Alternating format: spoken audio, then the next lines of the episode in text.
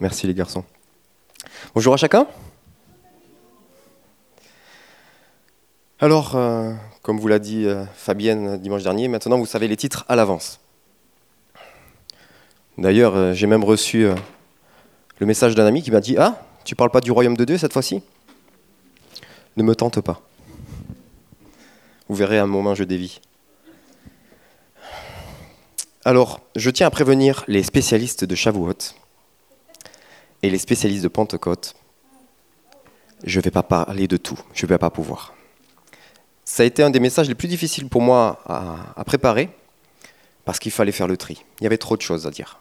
Et chaque détail de ces deux fêtes, et puis surtout chaque détail de Chavouot, ouvre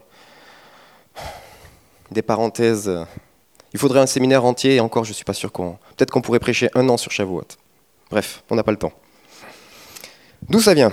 Nombre 28 au verset 26.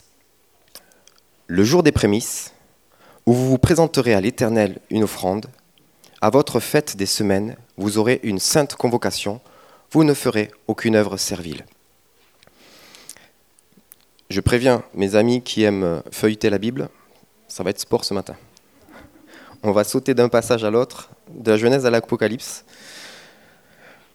Vous pouvez suivre sur l'écran, normalement ça devrait arriver.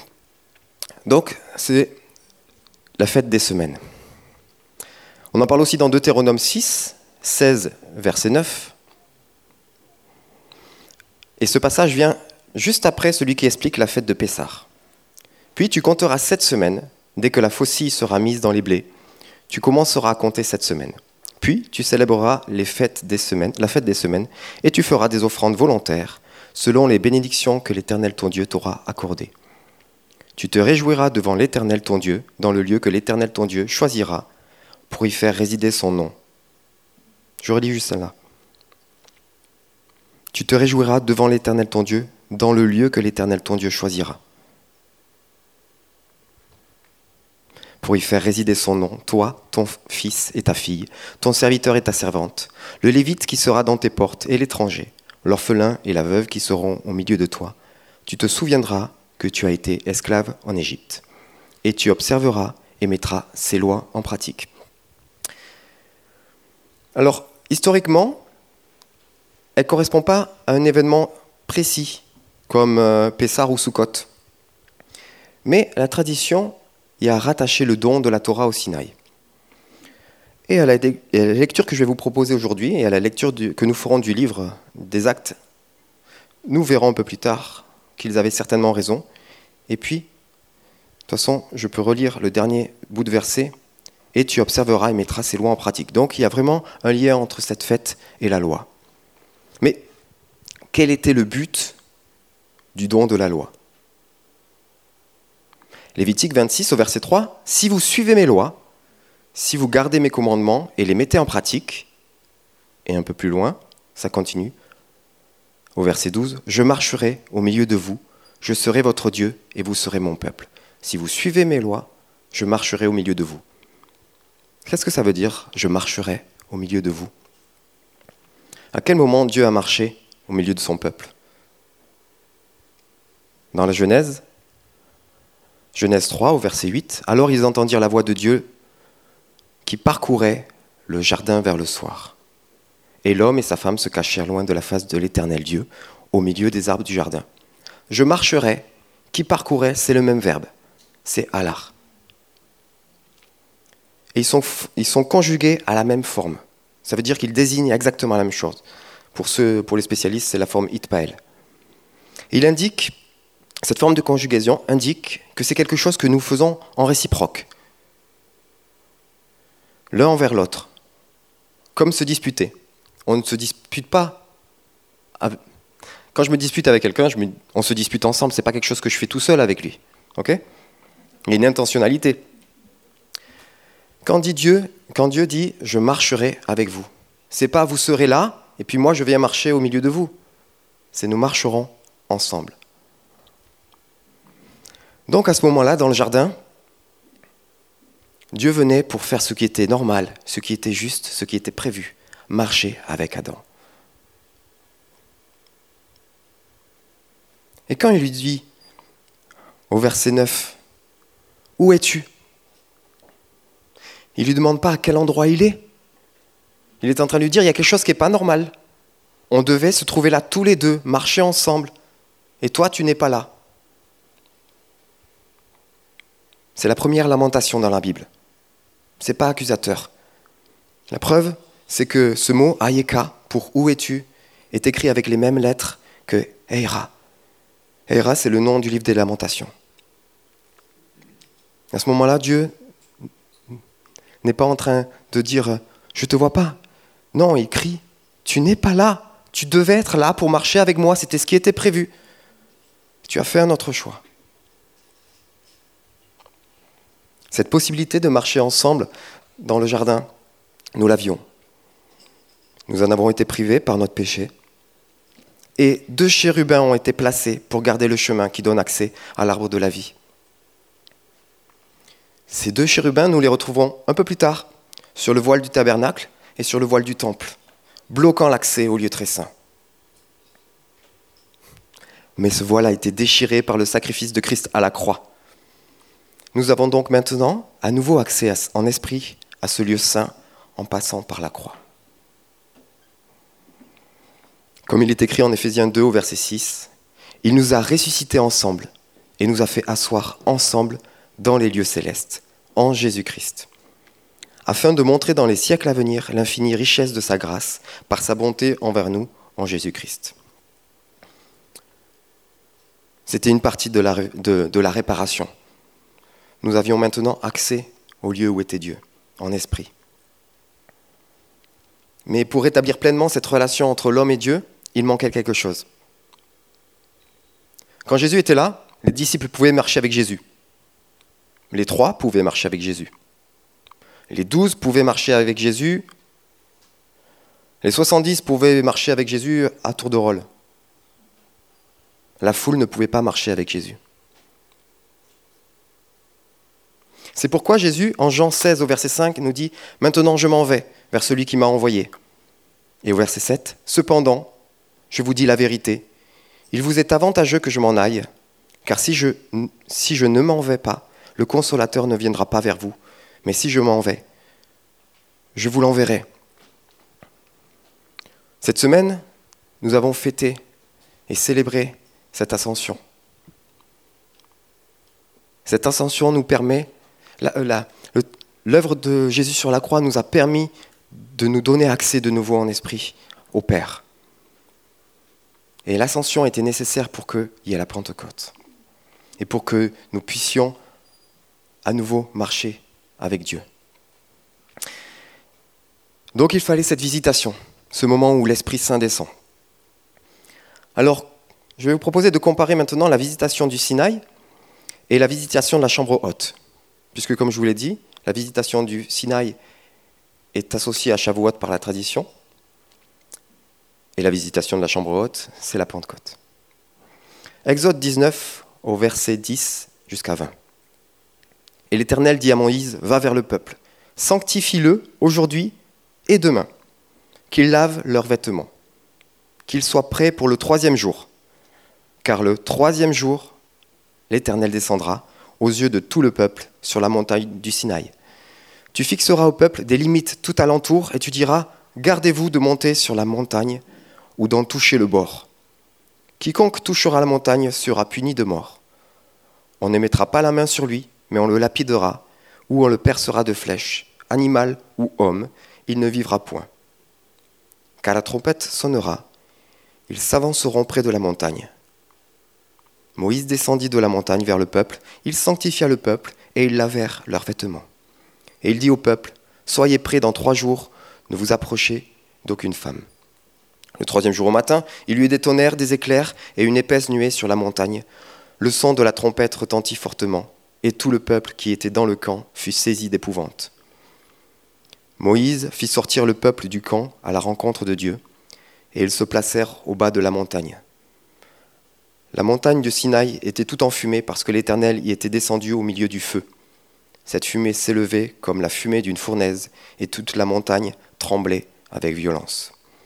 Le son de la trompette retentissait de plus en plus fort. Moïse parlait et Dieu lui répondait à haute voix. Ainsi l'Éternel descendit de la montagne de Sinaï, sur le sommet de la montagne. l'Éternel appela Moïse sur le sommet de la montagne. Et Moïse monta. Maintenant, la version de Pentecôte, un peu plus courte. Actes 2 au verset 1 à 4. Le jour de la Pentecôte, ils étaient tous ensemble dans le même lieu. Tout à coup, il vint du ciel un bruit comme celui d'un vent impétueux, et il remplit toute la maison où ils étaient assis. Des langues, semblables à des langues de feu, leur apparurent, séparées les unes des autres, et se posèrent sur chacun d'eux. Et ils furent tous remplis du Saint-Esprit, et se mirent à parler en d'autres langues, selon que l'Esprit leur donnait de s'exprimer. Comparons maintenant ces deux textes. Au Sinaï, le peuple doit se sanctifier et être prêt pour le troisième jour. Dans la chambre haute, le peuple a déjà été sanctifié par le sacrifice de Jésus, par le sacrifice de Christ, qui est ressuscité le troisième jour. Au Sinaï, un seul feu sur toute la montagne. Dieu est au milieu du feu. Dans la chambre haute, des flammes sur chacun des membres de l'Église. L'Esprit de Dieu est présent. Sur le Sinaï, seul Moïse peut monter à la rencontre de Dieu. Dans la chambre haute, Dieu vient à la rencontre de chacun. Au Sinaï, ceux qui s'approchent risquent la mort. Dans la chambre haute, ceux qui s'approchent risquent la vie. Nous le voyons un peu plus loin, au verset 5. « Or, il y avait en séjour à Jérusalem des Juifs, des hommes pieux de toutes les nations. » Ces hommes pieux, ils étaient venus pour fêter justement Chavouot, de toutes les nations, puisque Chavouot faisait partie des trois pèlerinages obligatoires à Jérusalem pour tous les hommes pieux. Au bruit qui eut lieu, la multitude accourut et elle fut confondue parce que chacun les entendait parler dans sa propre langue. Ils étaient tous dans l'étonnement et la surprise, et ils se disaient les uns aux autres : Voici, ces gens ne sont-ils pas tous Galiléens ? Et comment les entendons-nous dans notre langue maternelle, dans notre langue à chacun ? Nous sommes Parthes, Mèdes, Élamites, ceux qui habitent la Mésopotamie, la Judée, la Cappadoce, le Pont, l'Asie, la Phrygie, la Pamphylie, l'Égypte, le territoire de la Libye voisine de Cyrène, et ceux qui sont venus de Rome, juifs comme prosélytes, crétois et arabes. Comment les entendons-nous parler dans nos langues des merveilles de Dieu ? Quand l'Esprit de Dieu est présent, les barrières peuvent tomber. Même la barrière des langues qui a été mise en place par Dieu lors de l'épisode de la tour de Babel que l'on peut lire en Genèse 11. Toutes les barrières peuvent tomber. Et depuis que l'Esprit peut venir parmi nous, nous pouvons vivre ce qu'on pourrait appeler des vengeances de l'Éternel. Ce passage-là est une vengeance de l'Éternel. J'ai été obligé de séparer les peuples au travers de leur langue. Mais par mon esprit, tous peuvent s'entendre dans la même langue. Nous aspirons à ça, mais nous ne le vivrons pas encore. Mais nous aspirons à ça. Donc Pierre leur répondit à tous ces hommes qui s'étaient assemblés, attirés par la présence de Dieu. Repentez-vous et que chacun de vous soit baptisé au nom de Jésus, au nom de Jésus-Christ, Jésus le Oint, pour le pardon de vos péchés. Et vous recevrez le don du Saint-Esprit. Car la promesse est pour vous, pour vos enfants et pour tous ceux qui sont au loin, en aussi grand nombre que le Seigneur notre Dieu les appellera. Et par plusieurs autres paroles, il les conjurait et les exhortait, disant : Sauvez-vous de cette génération perverse. Ceux qui accepteraient. Je fais une pause. Je viens de passer. En fait, ce que vient de faire Pierre là, c'est pas un prêche nouveau. Il a rassemblé plein de bouts de la Torah. Il les a mis ensemble. À chaque ligne, des mots et des expressions devraient nous sauter à l'oreille. Malheureusement, nous ne lisons pas en hébreu, donc nous ne pouvons pas voir. Mais chaque partie parle de l'Ancien Testament. Il ne leur apprend pas des choses nouvelles, il leur dit juste que ces choses sont effectives maintenant. Ceux qui acceptèrent sa parole furent baptisés. Et en ce jour-là, le nombre des disciples s'augmenta d'environ 3000 âmes. Il y a encore un parallèle entre Chavouot et Pentecôte. Chavouot, c'est la fête des prémices. Et là, les 120 qui sont rassemblés sont les prémices de la récolte de Christ. Ils sont là, dans la chambre haute. Ils se présentent comme un sacrifice vivant depuis 10 jours, unis dans la prière. Ils ne savent pas ce qui les attend, mais ils sont là pour le Seigneur. Ils sont les prémices de cette récolte. Et ces 3000-là, ces 3000 qui se convertissent ce jour-là, sont cette première récolte, qui en annonce d'autres, encore et encore. Mais encore ce chiffre, il n'est pas là par hasard. C'est encore une vengeance de l'Éternel. Rappelez-vous, au pied du Sinaï, juste après, pendant le don des tables de la loi, l'idolâtrie a amené le peuple à se tourner vers un faux Dieu. Et 3000 hommes sont morts ce jour-là. 3000 hommes sont morts ce jour-là, au pied du Sinaï. Et ce matin-là, au pied de la chambre haute, 3000 âmes étaient sauvées. Vengeance de l'Éternel. La bonne nouvelle, c'est que maintenant que l'Esprit est là, la vengeance de l'Éternel dans ta vie, elle peut se faire. On n'a pas besoin d'attendre que les siècles passent pour que l'Esprit vienne venger son nom. Dans ta vie, dans ma vie, Dieu aujourd'hui peut venger notre passé. Je vous l'ai déjà partagé, je suis le fils d'un orphelin qui a vécu comme un orphelin. Et aujourd'hui, je suis un père appelé à être père d'une multitude, vengeance de l'Éternel. Vengeance de l'Éternel. Au pied de la chambre haute, nous sommes au début de l'accomplissement de Jérémie 31, verset 31. « Voici les jours viennent, dit l'Éternel, où je ferai avec la maison d'Israël et la maison de Juda une alliance nouvelle. Non comme l'alliance que je traitais avec leur père, le jour où je les saisis par la main pour les faire sortir du pays d'Égypte, alliance qu'ils ont violée, quoique je fusse leur maître. Mais voici l'alliance que je ferai avec la maison d'Israël. Après ces jours-là, dit l'Éternel, je mettrai ma loi au-dedans d'eux. Je l'écrirai dans leur cœur, et je serai leur Dieu, et ils seront mon peuple. » Le rétablissement de l'accès au Père change les choses.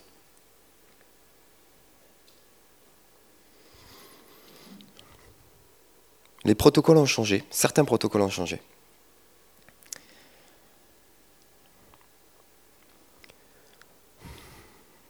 Avec le don de la loi,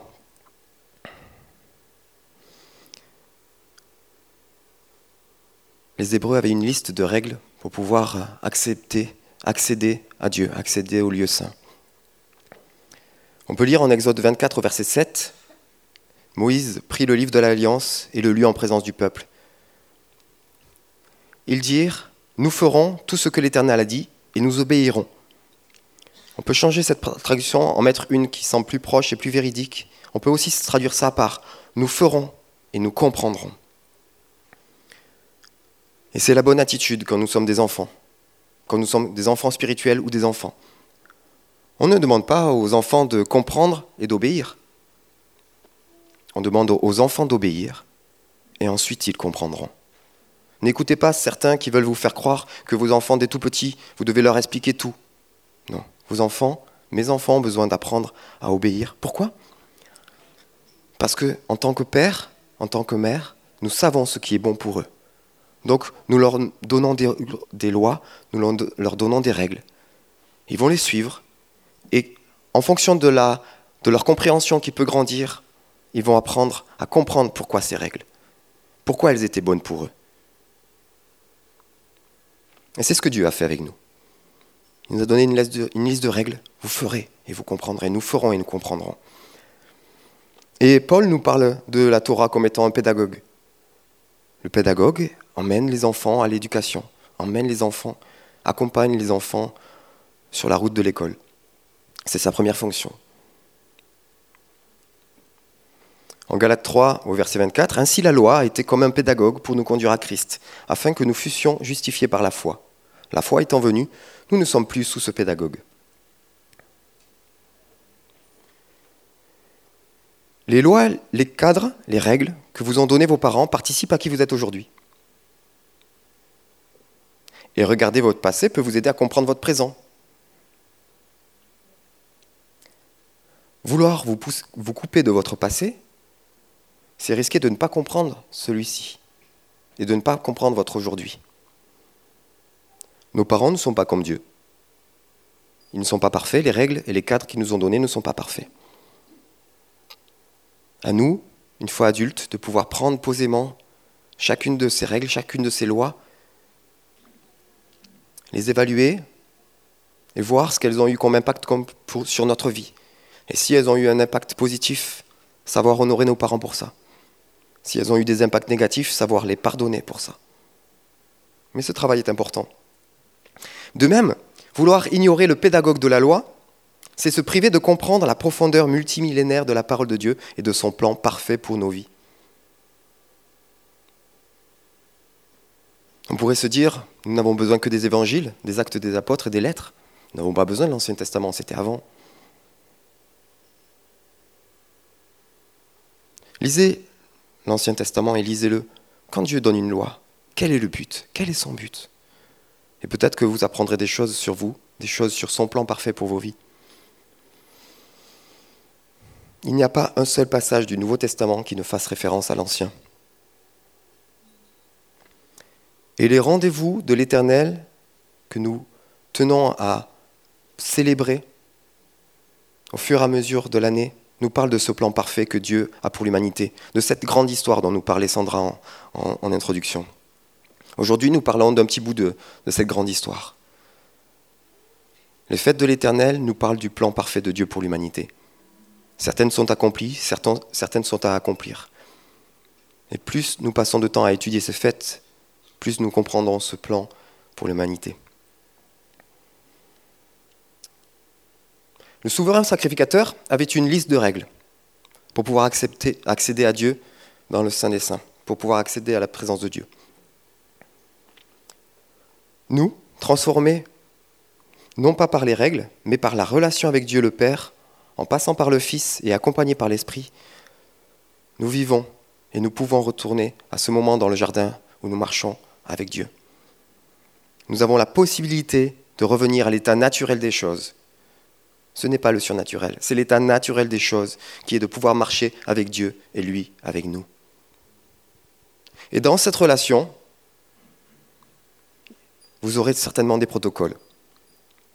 Et il y a des protocoles qu'il va vous donner à vous qui ne sont pas les protocoles qu'il va donner aux autres. J'y pensais là juste avec ma machine. Ma machine a un protocole particulier. N'importe quelle autre tablette ou Chromebook, vous les branchez et il se charge. Moi, le mien, il a un protocole particulier. Il faut que je l'éteigne, que je le branche, que je vérifie s'il y a la lumière et ensuite il se charge. Ça, c'est mon protocole qui correspond à mon Chromebook, dans ses faiblesses. Vos ordinateurs, vos tablettes n'ont pas besoin d'appliquer le même protocole. Et c'est dans la relation avec moi que nous avons convenu de ce nouveau protocole. Sinon, il ne marchait pas. Dans la vie avec Dieu, c'est pareil.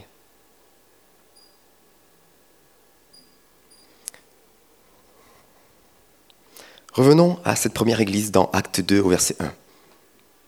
Le jour de la Pentecôte, ils étaient tous ensemble dans le même lieu. Tous ensemble dans le même lieu, depuis 10 jours, unis dans la prière. Tous disciples de Christ. Les 12 apôtres au milieu d'eux. Et puis au milieu d'eux sont déjà représentés, même si ce n'est pas encore théologiquement établi, les 5 ministères. Et les autres ministères, les dons pour l'Église, sont déjà représentés au milieu. Certains sont en germe, d'autres sont déjà efficaces. On voit Pierre qui est déjà en capacité de prêcher. Ils sont tous unis dans l'attente de ce déversement de l'Esprit promis par Jésus. La Pentecôte est une porte, mais c'est une porte que nous devons prendre ensemble.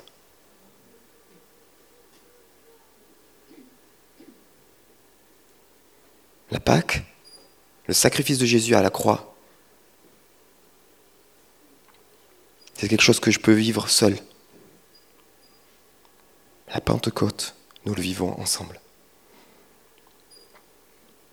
Est-ce que vous vous rappelez quel est le premier signe distinctif ou le premier symbole de l'Église dans les premiers temps?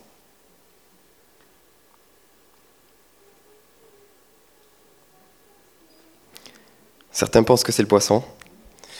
Non, c'est arrivé un peu plus tard, c'est arrivé à Rome. Est-ce que tu peux me l'amener? Voici le premier signe qui représente l'Église, juste après le temps des apôtres.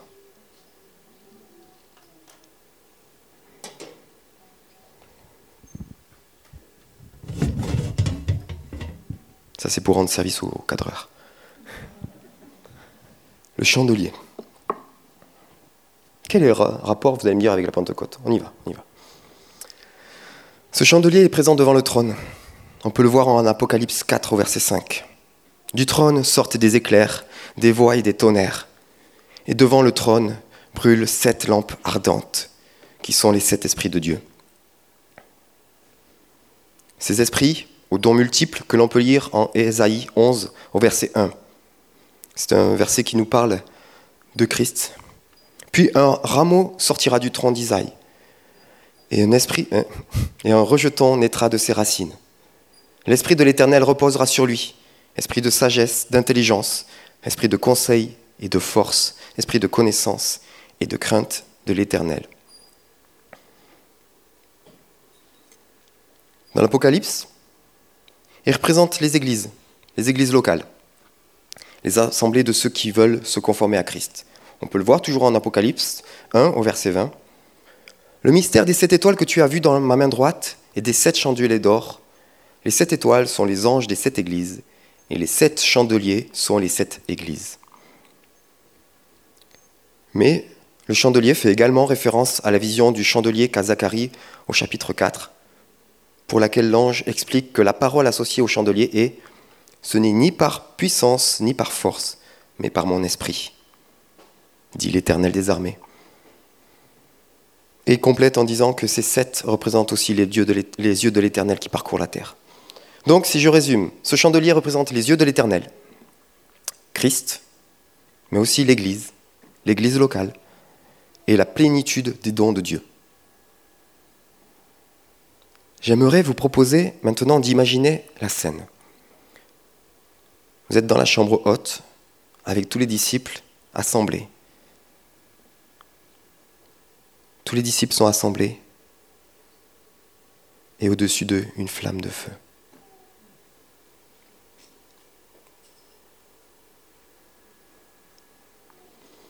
Vous allez me dire, ils sont 120 avec cette bougie. Oui. 7, ça veut aussi dire la plénitude. 7, c'est la plénitude. La plénitude des dons de l'esprit.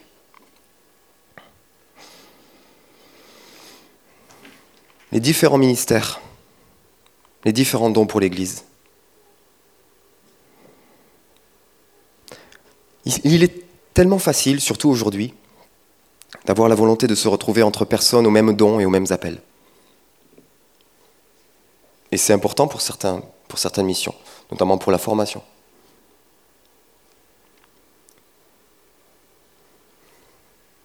Mais notre mission, je vais revenir là-dessus, mais... Notre mission, c'est de faire des disciples. Sandra est heureuse. Alors justement, Sandra, le ministère évangéliste, va amener une personne à Christ. C'est son appel, son principal appel. Elle en a d'autres, elle a d'autres qualités. Ensuite, elle va passer la main au ministère pastoral, qui va accompagner dans la guérison et l'établissement de la foi cette personne. Je schématise, hein. Mais ensuite... cette personne va aller auprès du ministère d'enseignants, le docteur de la loi, pour qu'il puisse l'établir dans la parole. Et puis, vers le ministère prophétique, pour apprendre à entendre soi-même la parole de Dieu et vivre cette relation personnelle avec Dieu. Et puis, vers le ministère apostolique, pour l'accompagner, pour qu'il entre dans l'appel de sa vie sur terre. Pour faire un disciple complet, nous avons besoin de tous les ministères, de tous les dons. Nous sommes appelés à faire des disciples de Christ. Nous avons besoin de tous les ministères pour que ces disciples soient pleinement établis. Alors parfois, plusieurs ministères engagés sur un même projet arrivent à se mettre d'accord, mais pour des raisons différentes. Je vais prendre un exemple simple. Une épicerie sociale et solidaire. Pourquoi est-ce que nous devons le faire ? Attention, je vais caricaturer un peu. L'évangéliste. Car au travers de cette œuvre, nous pouvons atteindre les perdus. Le diacre. Car il y a un besoin. Et puis tout ce que ta main trouve à le faire, fais-le. Le pasteur. Car nous devons prendre soin les uns des autres. L'enseignant. Car si les gens ont faim, après ils n'écoutent pas mon enseignement. L'intercesseur. Parce que ça fait des années que nous prions pour que des ouvriers soient envoyés dans la moisson.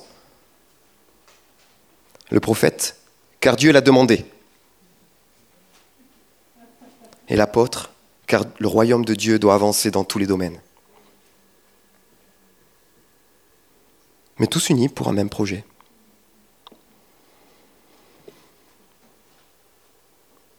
Après un an de pause, sur Facebook, je suis revenu. J'avais plus de page personnelle, donc j'avais plus de vos nouvelles, sauf quand on se croisait. Et je suis revenu. J'ai pu reprendre contact avec certains, reprendre contact aussi avec d'autres personnes qui sont dans d'autres milieux, des personnes que j'ai croisées à l'occasion. Waouh, mais quelle tristesse. Quelle tristesse de voir des chrétiens, des serviteurs de Dieu qui critiquent d'autres ministères. Et la majorité du temps, ces critiques sont sur des ministères qui œuvrent dans un domaine totalement différent.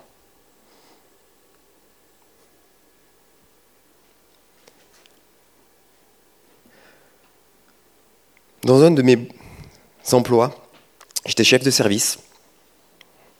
Ça a duré 4 ans. Et à cette époque-là, j'étais encore muni de cet esprit de justice, de propre justice. Donc j'établissais ma justice dans mon service, mais je voulais aussi établir ma justice dans le service des autres. J'étais insupportable. Parce que la vision que je portais était celle de mon service, de l'œuvre que nous faisions semaine après semaine auprès du public auquel je travaillais. Mais ma vision était différente que le chef de service, le responsable technique. Elle était différente des équipes de semaine, parce que moi j'ouvrais surtout le week-end et le mercredi. Ma vision était différente de ceux qui géraient l'internat en semaine. Tous ces services, nous avions des visions différentes parce que nous avions des appels et des fonctions différentes. Et je ne comprenais pas certaines choses que faisait l'équipe technique qui n'avaient aucun sens pour moi. Et j'étais insupportable. Tellement insupportable qu'un jour, nous avons changé de directeur et au bout de 6 mois, on a convenu que c'était plus possible. Vu que le patron précédent, on avait à peu près la même vision sur les objectifs de mon service. Donc ça allait. J'étais insupportable, mais il me supportait. Le nouveau directeur est arrivé avec un autre objectif, qui n'était plus du tout compatible avec le mien. Donc j'étais insupportable et il ne m'a pas supporté. Je voulais faire ma propre justice, non seulement chez moi, mais chez les autres. Et j'ai dû réapprendre à me taire. Dieu m'a réappris à ne parler plus que quand ça concerne quelque chose qu'il m'a demandé, quelque chose qui est de ma responsabilité ou quand j'ai le feu vert.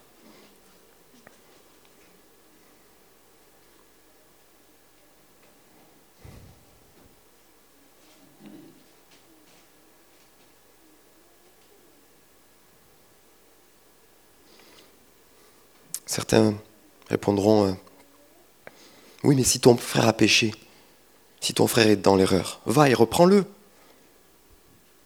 Oui, mais il parle de ton frère. Pas d'un autre ministère ou d'un autre serviteur de Dieu ou un autre disciple dans un autre réseau que tu ne comprends pas parce que ce n'est pas le tien. Pas de ton contact Facebook que tu n'as croisé qu'une fois et même jamais en vrai. D'ailleurs, quand Jésus nous parle de reprendre ton frère, C'est dans Matthieu 18 au verset 15. Reprends-le entre toi et lui seul. Ça demande une proximité, ça demande une relation. S'il t'écoute, tu as gagné un frère. Et s'il ne t'écoute pas, prends avec toi 3 autres personnes, en physique, pas en virtuel sur le web, afin que toute l'affaire se règle sur la déclaration de 2 ou 3 témoins. Et 2 ou 3 sur Twitter ou sur Facebook, ça ne fonctionne pas. S'il refuse de les écouter, dis-le à l'église locale. Ça se règle entre nous. Qu'il soit pour toi comme un païen. Ok. Mais là, on est dans un cadre particulier qui est entre toi et ton frère. Quelque chose que ton frère a fait par rapport à toi. Pas un ministère qui est établi à l'autre bout de la France et qui agit d'une façon particulière que tu ne comprends pas.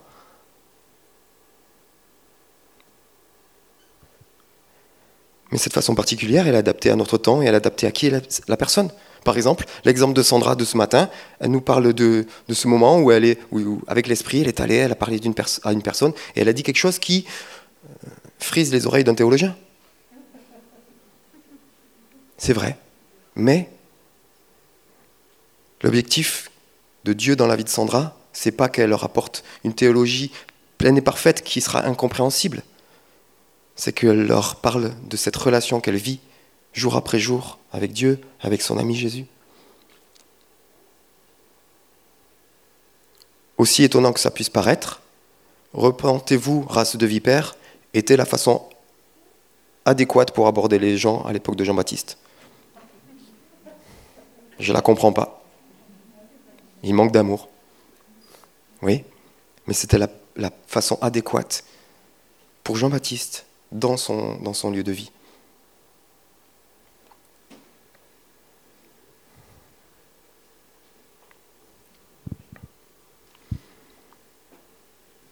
Alors pardon.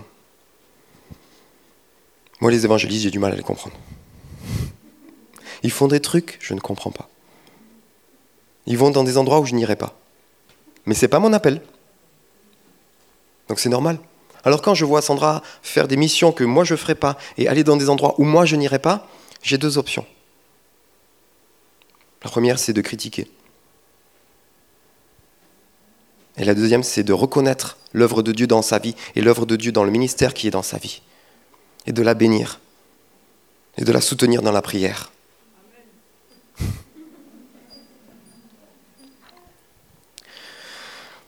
De même, un évangéliste va facilement être énervé par un prophétique. Parce que les prophétiques vont dans des lieux, vont faire des choses qu'ils ne comprennent pas.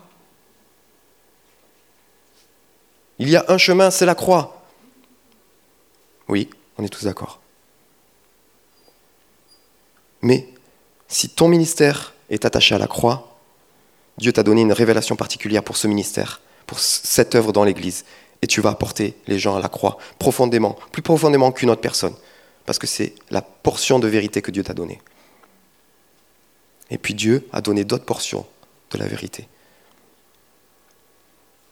Alors si tu ne comprends pas, tu peux aller demander. Explique-moi. Je veux comprendre. Et si je ne comprends toujours pas, je te bénis. Ce que tu dis n'est pas en contradiction avec la parole de Dieu. Alors même si je ne comprends pas, même si ça m'est inaccessible, tu as un ministère différent et très certainement complémentaire du mien. Alors je te bénis. Acte 2 au verset 3. Des langues semblables à des langues de feu leur apparurent, séparées les unes des autres. La plénitude de l'esprit, c'est quand toutes les langues séparées sont présentes. La plénitude de l'esprit ne descend pas quand tous les prophètes sont réunis ayant reçu la même parole. Elle ne descend pas quand tous les enseignants sont d'accord théologiquement. Elle ne descend pas quand nous avons réussi à faire rentrer dans l'Église les évangélistes et les apôtres qui s'étaient dispersés. La plénitude de l'esprit ne descend pas quand les pasteurs ont fini de panser toutes les brebis. La plénitude de l'esprit est là quand nous sommes tous ensemble réunis, avec nos appels particuliers, dans la reconnaissance des dons qui sont sur les uns et sur les autres. Et aujourd'hui, nous sommes dans un temps particulier. Ce soir, les Juifs Et les chrétiens qui suivent le calendrier et les prescriptions de l'Éternel vont fêter Chavouot et célébrer Chavouot. Dimanche prochain, nous allons, en tant que l'Église, célébrer et fêter Pentecôte. Une seule et même fête, 2 dates pour la fêter. Qu'est-ce qu'on fait? On se dispute? Non, il n'y a pas besoin. C'est une opportunité de passer plus de temps au pied de cette porte pour pouvoir y rentrer ensemble. Ceux qui veulent le fêter ce soir comme ceux qui veulent le fêter dimanche prochain. Et ceux qui veulent le fêter et ce soir et dimanche prochain. Et pourquoi? Parce qu'il y a un appel qui repose sur l'Église aujourd'hui. Nous en parlons en ce moment, Ésaïe 61, cet appel qui était sur Christ. « L'Esprit du Seigneur, l'Éternel, est sur moi, car l'Éternel m'a oint pour porter de bonnes nouvelles aux malheureux. » Ça, c'est le travail des évangélistes. Ça, c'est le travail des enseignants. « Et il m'a envoyé pour guérir ceux qui ont le cœur brisé. Bienvenue aux pasteurs. Pour proclamer aux captifs la liberté et aux prisonniers la délivrance. À vous les prophètes, à vous les intercesseurs, à vous les enseignants. » pour publier une année de grâce de l'Éternel et un jour de vengeance de notre Dieu. Allez-y les prophètes, allez-y les apôtres, pour consoler tous les affligés, et les pasteurs encore. Vous avez compris? Je continue. Pour accorder aux affligés de Sion, pour leur donner un diadème au lieu de la cendre, une huile de joie au lieu du deuil, un vêtement de louange au lieu d'un esprit abattu, afin qu'on les appelle térébinthes de la justice, une plantation de l'Éternel, pour servir à sa gloire. Ils rebâtiront sur d'anciennes ruines, ils relèveront d'antiques décombres, ils renouvelleront des villes ravagées, dévastées depuis longtemps. Acte 2, verset 1. Le jour de la Pentecôte, ils étaient tous ensemble, dans le même lieu, unis d'un même cœur, en prière, pour que l'Esprit, la plénitude de l'Esprit puisse venir sur cette Église.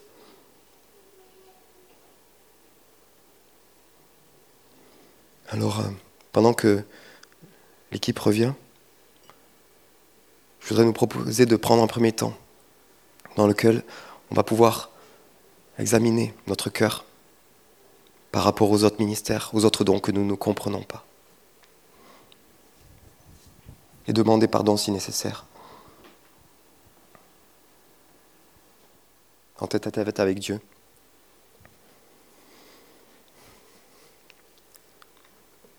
Seigneur, pardonne-nous ce cœur dur. Pardonne-nous pour notre désir de propre justice. Viens guérir, Seigneur. Viens guérir en nous, viens guérir en moi ce désir de propre justice. Cette semaine encore, j'entendais un prophète qui parlait de sa vie et qui disait « Tel jour, j'ai vécu des attaques qui n'étaient pas justifiées. Et l'Éternel m'a dit, tu te tais, je suis ta propre justice. » Seigneur, nous ne voulons plus accuser. Tu es notre propre justice. Nous ne voulons plus condamner.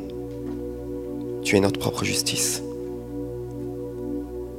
Viens guérir, Seigneur, nos cœurs, pour que nous ne soyons plus dépendants de cet esprit de propre justice et que nous dépendions de ta justice. Apprends-nous à régler les affaires que tu nous mets entre nos mains et pas vouloir régler les affaires que tu mets dans les mains de mon voisin. Tu es le roi de justice. Tu es le roi de justice. Apprends-nous ta justice, Seigneur. Nous nous humilions devant toi pour notre propre justice. Nous nous humilions devant toi pour nos cœurs durs. Pardonne l'Église de France, Seigneur, pour son cœur dur. Pardonne l'Église dans la francophonie pour son cœur dur.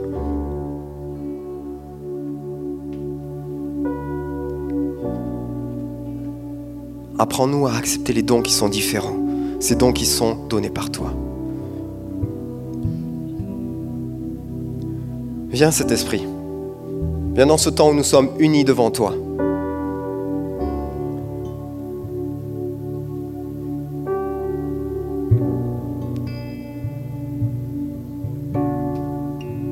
Et dans Dans ce temps, jusqu'à dimanche prochain, nous voulons nous tenir unis ensemble dans la chambre haute.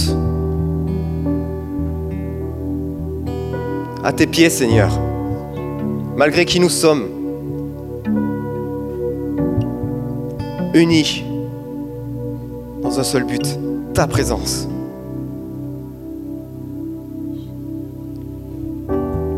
Et nous serons là, Seigneur. Nous ne sommes pas en recherche de puissance, nous sommes en recherche de ta présence. La puissance qui doit descendre sur l'Église, c'est juste le résultat de ta présence. Il n'y aura pas de puissance sur l'Église si tu n'es pas présent. Alors viens, Seigneur Jésus, nous te le demandons, unis de même cœur. Viens, Seigneur Jésus. Nous voulons marcher avec toi, Seigneur, chaque jour. Marcher à tes côtés. Marcher avec toi et que tu marches avec nous. Que tu nous apprennes les protocoles qui sont bons pour notre vie, pour nous amener plus loin, pour nous amener là où tu veux, là où tu as prévu. Nous voulons être sur ce chemin et tu es le chemin, Seigneur.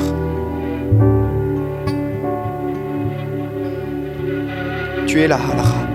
Tu es ce chemin.